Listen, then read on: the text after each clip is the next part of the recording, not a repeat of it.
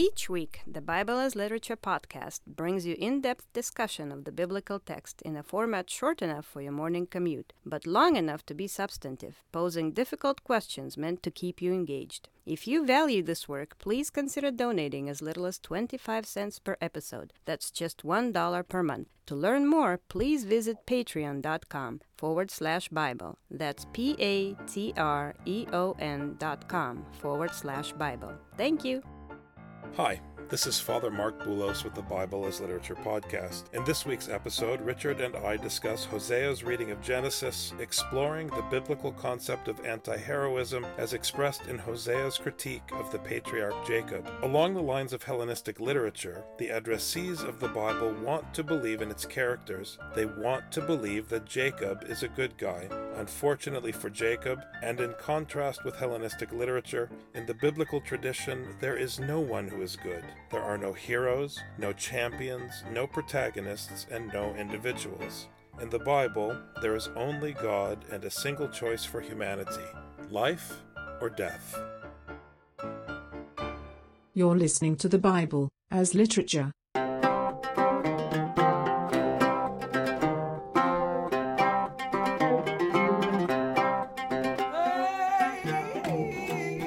This is Father Marc Boulos. And this is Dr. Richard Benton. And you are listening to episode 24 of the Bible as Literature podcast. Dr. Benton, when we preach about Scripture and we teach Scripture, people are often frustrated because when they approach literature, they want to hear about the protagonist. They want to know who the hero in the story is. Who's the person they can look to as an example? Who's the person into whom they can project their ego to feel some kind of gratification for participating in the narrative? You go to a movie, you want to know who the star is, and so you can follow the star and root for the star. But in Scripture, it seems that all the people that we want to consider protagonists aren't protagonists. Take, for example, Jacob. What the heck is going on with Jacob? You want to believe Jacob's a good guy, but he keeps making it difficult to believe he's a good guy. What's happening? Yeah, no, you're right, Father. We always want to have some kind of affinity with the patriarch. We want to look up to the patriarch and follow the lead of the patriarch and that sort of thing. Because everybody wants to be the patriarch. Everyone wants to be the patriarch, right? Everyone Obviously. because the patriarch is the one who runs the show and the patriarch gets to determine things and the patriarch is the one who creates the family, you know. And Hosea 12 has a great description of a scriptural point of view of Jacob, if that makes any sense. I mean, Jacob is a scriptural character, but it talks about Jacob in Hosea 12 in a particular way, and it actually brings up the origin of Jacob's name. So we have Jacob, and then he's renamed Israel after his struggle with the angel. But it's interesting because in chapter 12 of Hosea, in verse 2, the Lord also has a dispute with Judah and will punish Jacob according to his ways. He will repay him according to his deeds. In the womb, he took his brother by the heel, and in his maturity, he contended with God.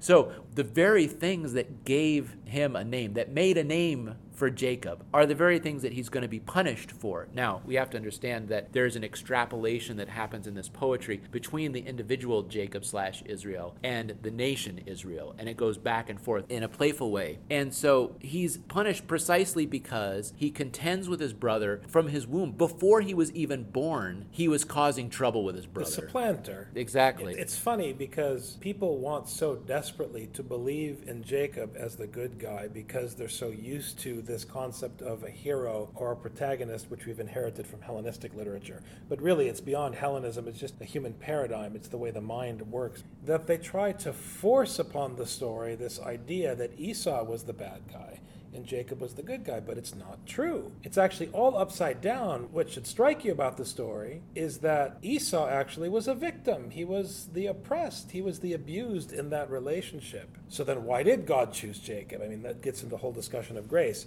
But again, getting back to your point, why is it that we struggle to hear the story clearly? And the story is saying he supplanted his brother in the womb and he kept taking the place. He kept forging his own identity. He keeps making his own place in the world. And then it's just in parallel with this in his womb, he took his brother by the heel. And heel, that's take by the heel, that's Akab, that's the root of Jacob. And in his maturity, he contended with God. And this is Yisrael, Sarah, to wrestle with or contend with. So he contended with God. Which is pejorative. Unfortunately, I've heard many modern exegetes speak affectionately of how brave Jacob was to wrestle with God, but this is completely anti textual, completely divorced from what's actually happening in the story, because what the writer is telling you is that Jacob is a pain in God's neck, like a spoiled child that you're constantly having to convince not to do something stupid. I mean, Jacob is definitely a problem. Even if you were to say that the character Jacob in Genesis could be interpreted either way, here in Hosea, he makes it clearly a negative. So Hosea is exegeting the character. Yes, exactly. So it's not that Hosea is giving you a scriptural perspective on Jacob. Hosea is making sure you understood the point of the text's own original portrayal of Jacob. Yeah, you put that very well, Father. He's exegeting Jacob for us and Israel for us, that he's the one who's been supplanting his brother from before he was born all the way to his fight with the angel later on. And so this is what he's always done. So when he contends with the angel, this is when he is showing his nature. Yes. His name demonstrates his nature. His birth demonstrates his nature. His fighting with God shows his nature. And this is the problem that's been happening all along with Israel in the book of Hosea is that they can't stay loyal to God. No matter how hard they try, from their very womb, they cannot stay loyal. If God, if you take care of me, then I will follow you. Can you imagine reading again the wrestling here in Hosea against the backdrop of Genesis? Can you imagine anyone who has the guts to dictate terms to God? If you scratch my back, Lord, then I'll scratch yours. It's terrible. I mean, Dr. King delivered a famous sermon on this question. Yeah, and so the contrast with that is in verse 6 return to your God, observe kindness and justice, and wait for your God continually. This is the opposite of what Jacob was doing. He wasn't waiting for God, he was fighting with God. He wasn't observing kindness and justice, he was fighting with his brother to supplant him. So the Lord is trying to describe what the ideal state of Israel would be. A merchant in whose hands are false balances, as though he can barter with God over his affections. And he loves to oppress. And this is what he does with his brother. Right. Oh, on more than one occasion. He takes advantage of his brother. So the actions that Jacob shows are incorrect according to Torah and the way that you're supposed to treat others. And so then Ephraim brags about how he's rich and that there's no way that there could be a possibility that this was because of wickedness. You know, this is obviously a blessing. And then he switches the point of view, he switches the scenery. In verse 9, he starts talking about the land of Egypt. I have been the Lord your God since the land of Egypt. I will make you live in tents again, as in the days of the appointed festival. So back when you were in Egypt and you had to live in tents. After Ephraim is bragging about how they're rich and there's nothing that could possibly be iniquitous about this money that they have, he says, Well, let's go back to Egypt. For the Lord, the ideal time was Egypt. Because what happened in Egypt? They were taken out from underneath human authority and put under his authority, and they relied on his providence. They could not provide for themselves, even if they wanted to in the wilderness. They can't. They have to rely on the Lord. There's either relying on the Lord or death. Not because the Lord will strike you, it's because if you don't take what the Lord gives you, there's nothing else to take. You either die of starvation or lack of water, whichever one comes first. That's it. You either depend on the Lord or you die. This is the ideal situation in the view of Scripture because it's complete reliance. You don't have a choice. Oh, do I stay with the Lord? Do I not? Do I go with Baal? Do I not go with Baal? Look, Baal is a fertility god. In Sinai, he has no effect because there is no fertility. There is no Baal there, but there is the Lord. How do you know? Because you're alive. That's the only way. It has to be by a daily miracle of the Lord keeping you alive. That's it. You woke up this morning, what's your problem? Exactly. And if you wake up in the middle of the desert with no food and no water to be had, What's your problem? it's obviously a miracle. There's no discussion. There's no problem to be had there. It's there. just beautiful how it cancels out the victim mentality. You have to constantly remind people that there's always someone who's got it much worse than them. Eventually, you go down to the bottom, which is the person who wakes up in the wilderness with no food. That's a very hyperbolic way of saying there are no victims. Yeah, they're the ones who stay with the supplier of life and those who leave the supplier of life. It's the only two types that you have. There's just stupid people and smart people.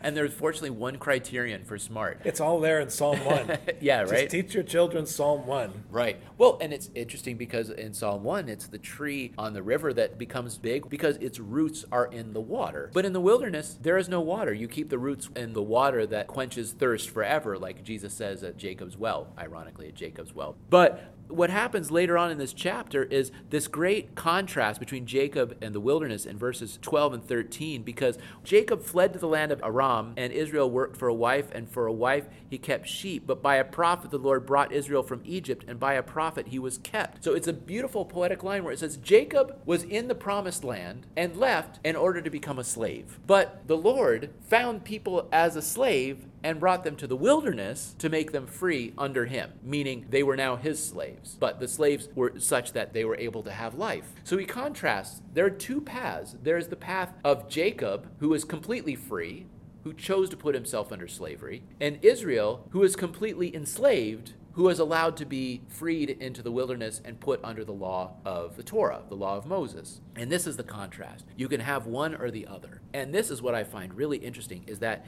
in this chapter it makes things black and white. Maybe elsewhere they're not as black and white, but in this chapter they're black and white. Jacob contending with God, doing what he wants, taking care of himself, and if that includes going into slavery to get his wife, then that's what he does. You sure you're talking about Jacob? It sounded a lot like individualism. Yes, Jacob. Is, I didn't know they were talking about the individual in Scripture, but it sounds like they are. Well, look, what is the individual but someone who contends with God? yes. You can't be an individual and also be submitting your will to the Lord and Doesn't submitting work. your will to Torah. You can't. The Torah becomes your will. You can't be an individual anymore. And interestingly enough, in the wilderness, there were hundreds and thousands of masses and only one or two individuals that were directly appointed by the Lord to be individuals, and most of them didn't even make it out. The contrast, when we understand this chapter, is that you don't anger the Lord, like it says in verse 14, by deciding to go off and do your own thing, enrich yourself, and then pat yourself on the back about how you're pretty much a good person, which is exactly what Ephraim does in this chapter, because this is what Jacob does. Jacob does what he wants, and what does he end up doing? He ends up enslaving himself, literally, to Laban. And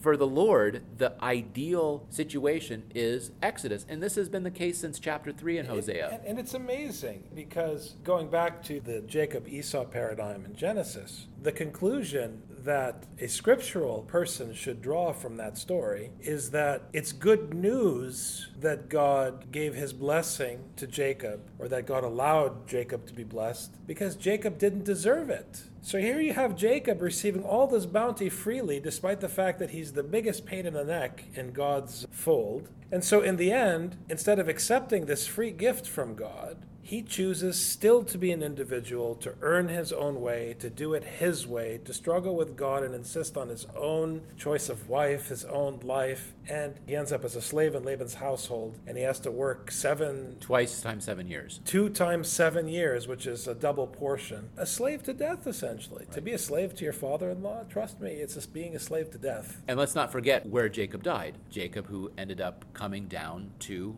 Egypt. Then they had to bring his bones out of Egypt and to bury them in the promised land, which is the land that he left. He left the land. Why? He left it because he wanted the abundance that was offered in Egypt. Whereas Isaac sat on his rear end in the land of Canaan while his father went off and made all these arrangements to get him married. Isaac would have been the perfect child, which is why Isaac is the child of the promise, because Isaac was completely powerless, happily powerless in the hands of his father, and ultimately in the hands of God. Finding the wife in the land, like Isaac, versus finding the wife outside of the land in slavery. This goes back to chapter 1 of Hosea, where marrying the other gods is slavery. You're putting them under them as if they are going to provide for you. They don't provide for you, only the Lord provides for you. And what's so beautiful about this metaphor is that, like all scriptural metaphors and paradigms and situations, it says something about everyday life. While we don't live in a society which relies upon a system of arranged marriages, even today, people who are wise seek the counsel of others in their own personal growth as they try to decide what kind of a person do I want to be with. If they just go after the person who makes their heart race without any thought for the kind of person they are, what their priorities are in life, You end up enslaved. because you didn't seek the wisdom of the older generation or the wisdom of people who have a different perspective than you, and you just relied on your own desires, your own perspective. That plays out in the paradigm of Jacob and Isaac. That's right. trying Jacob to say. decided to shun his homeland and to go off on his own to find somebody, and he was a victim of those people outside the land and was enslaved by them because he was tricked, as opposed to Isaac, who stayed in the land and depended heavily on the counsel of his elders, and he was kept safe. So I think you're either with God or you're against God. And it's not at his peril that you drop him. It's at your peril that you drop him. And this is what Hosea has really been trying to teach. And this is chapter 12. We're almost to the end of the book. He's been trying to teach that the bad things that you experience are because you've distanced yourself from God. People want to be angry with God, people are upset with God. Okay, but what have you been doing to make sure that you're adhering to God? And we have the verse here Are you dedicated to kindness and justice? Are you completely loyal to God and to Torah, more importantly? Right. And this is the thing. Or are you trying to split the difference like Ephraim? And say, "Oh, I'm rich, but I know I didn't do anything bad." That sounds amazingly familiar. I think I've heard someone say that recently outside of the Bible, but I don't remember. Let's just call it horrible and leave it at that. Sounds good. Thanks very much, Dr. All right, thank you Great very much, discussion Rob. today.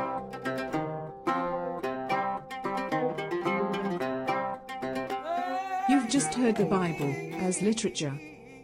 Thanks for listening.